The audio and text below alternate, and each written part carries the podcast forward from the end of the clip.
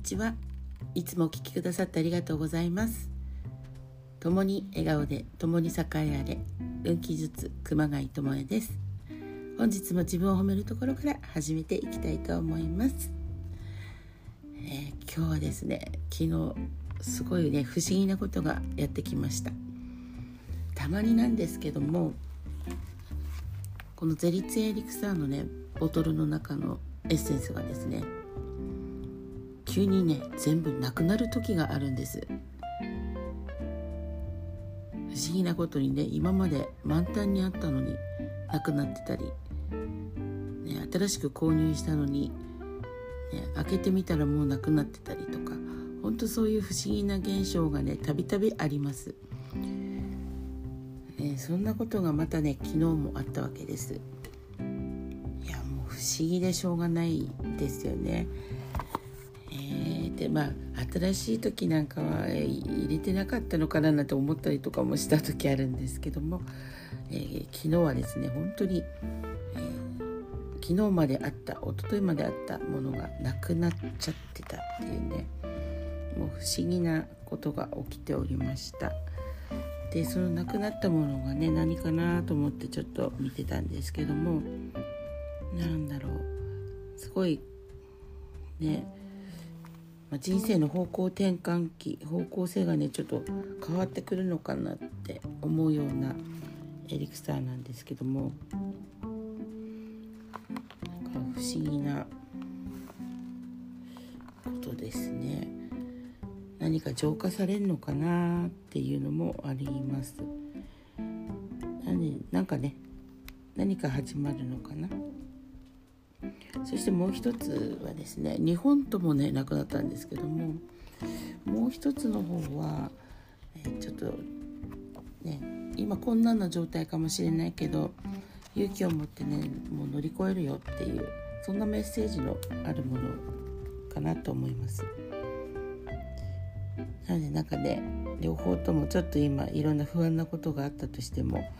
ね、それを全て経験だよっていう感じのメッセージかな。なんかこれの応援をしてくれるのにエリクサー自身がねこうやって全部を私のために、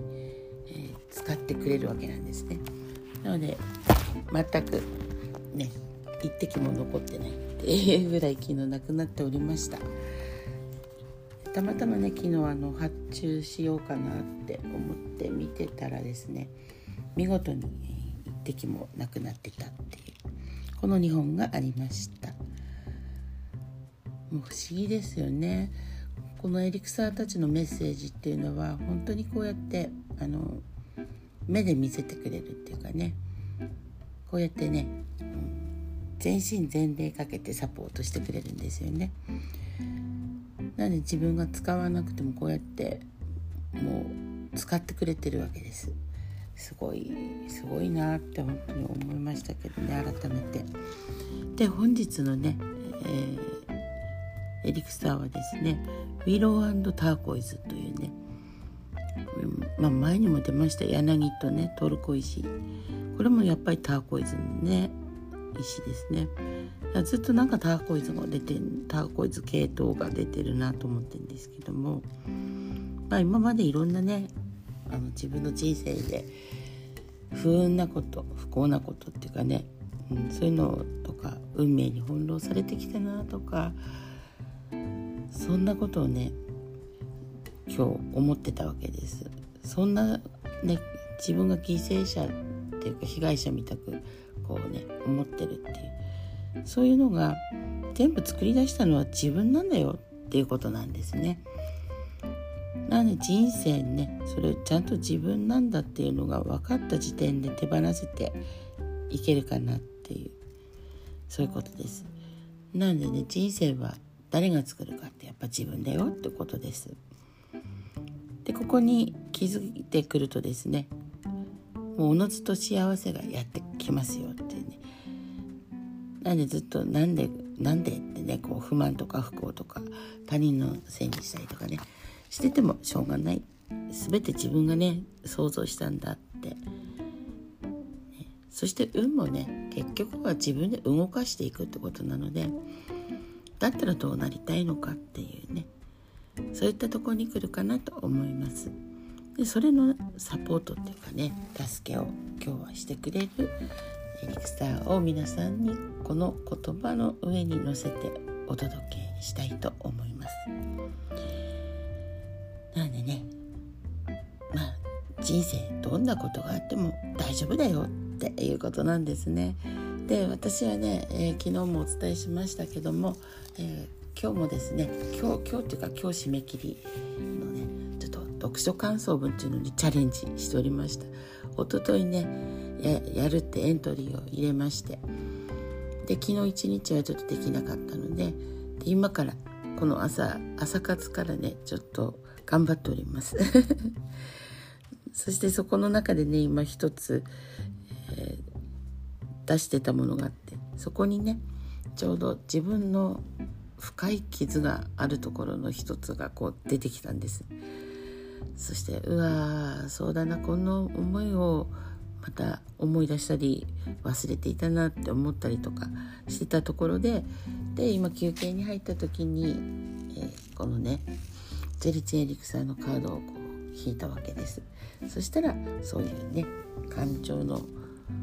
ものが出てきたんです。それはねもう自分が作ったんだよって。なんでそういうのを手放していく。そんなサポートを全身全霊でこうやってね日本が全部なくなって。そして今日のがまたこのねウィーロターコイズが私をこうサポートしてくれてるんですね。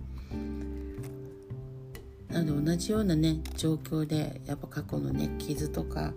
うん、または、ね、被害者意識でね本当にあんなことがあったせいで私の運命はこんな風に変わったんだとかねそんなことを思ってたらですね、うん、大丈夫自分がそうしたんだよっていうことなんです。まあ今日のね私の一つ何かっていうとやはりね東日本大震災の時に大切なね社員が津波で亡くなったんですけども、まあ、そことかねあと本当翌年ねストレスで父が亡くなったんですけどもそれに関してねすごくうん私は責任感というかねいろんなものを感じてしまったんです。でなかなかね立ち直れないできましたけどもまあ立ち直ってきたなと思ってるんですけどもやっぱりね一生忘れない、うん、そんなねあの時の思いっていうのは一生抱えてるっていうか思ってます。だからってねそこを何て言うんだろう前だったらすごいあの被害者意識と不幸感。ねやっぱそういう罪悪感とかいっぱい持ってたんですけどもこうやってねいろんなエリクサーたちまたはいろんな方のね本当に勇気ある希望の言葉とかそういうのとかねそういうのをこうなんだろう結果的には自分がどれを選ぶか何をするかねもう全てここに来るんだなと思います。なのでこれからの人生私はどうしたいんだろうかって言ったら私はそこにねこうその気持ちはねあの持ってますそしてその時の感情も持ってますだけど今これからねその気持ちを持ったまま抱えたままね被害者意識で生きるのではなくて、ね、私はねなりたい自分があるわけです。結果的にこの社員たちに向けてね亡くなった社員たちに向けてこの亡くなった父に向けて、ね、私の人生をねやっぱりこう良かったと思えることを伝えたいなって思っております。彼らに出会ったこと父に出会ったこと、ね、こういうのを喜びと思っております。なのでこういうのをね抱えながらこれからもねまた前を向いていきたいなと思っております。なので皆さんもね少なからずいろんなね方とのお別れとかあったかと思います。ねでそういうのも抱えながらねその方たちに向けて自分はどうありたいかそして自分が生きてる姿をねその人たちはねどう見てるかね、喜んでもらえるような生き方したいなって思いませんか？ね私はそういうふうに思います。なのでまた今日もね一日喜びある一日でありたいなって思っております。お聴きくださってありがとうございます。今宵もどうぞ皆さん波動風呂に入ってそして宇宙船に乗ったつもりでねぷかぷかと運の波に乗っていきましょう。それでは共に栄えあれ。ごきげんよう。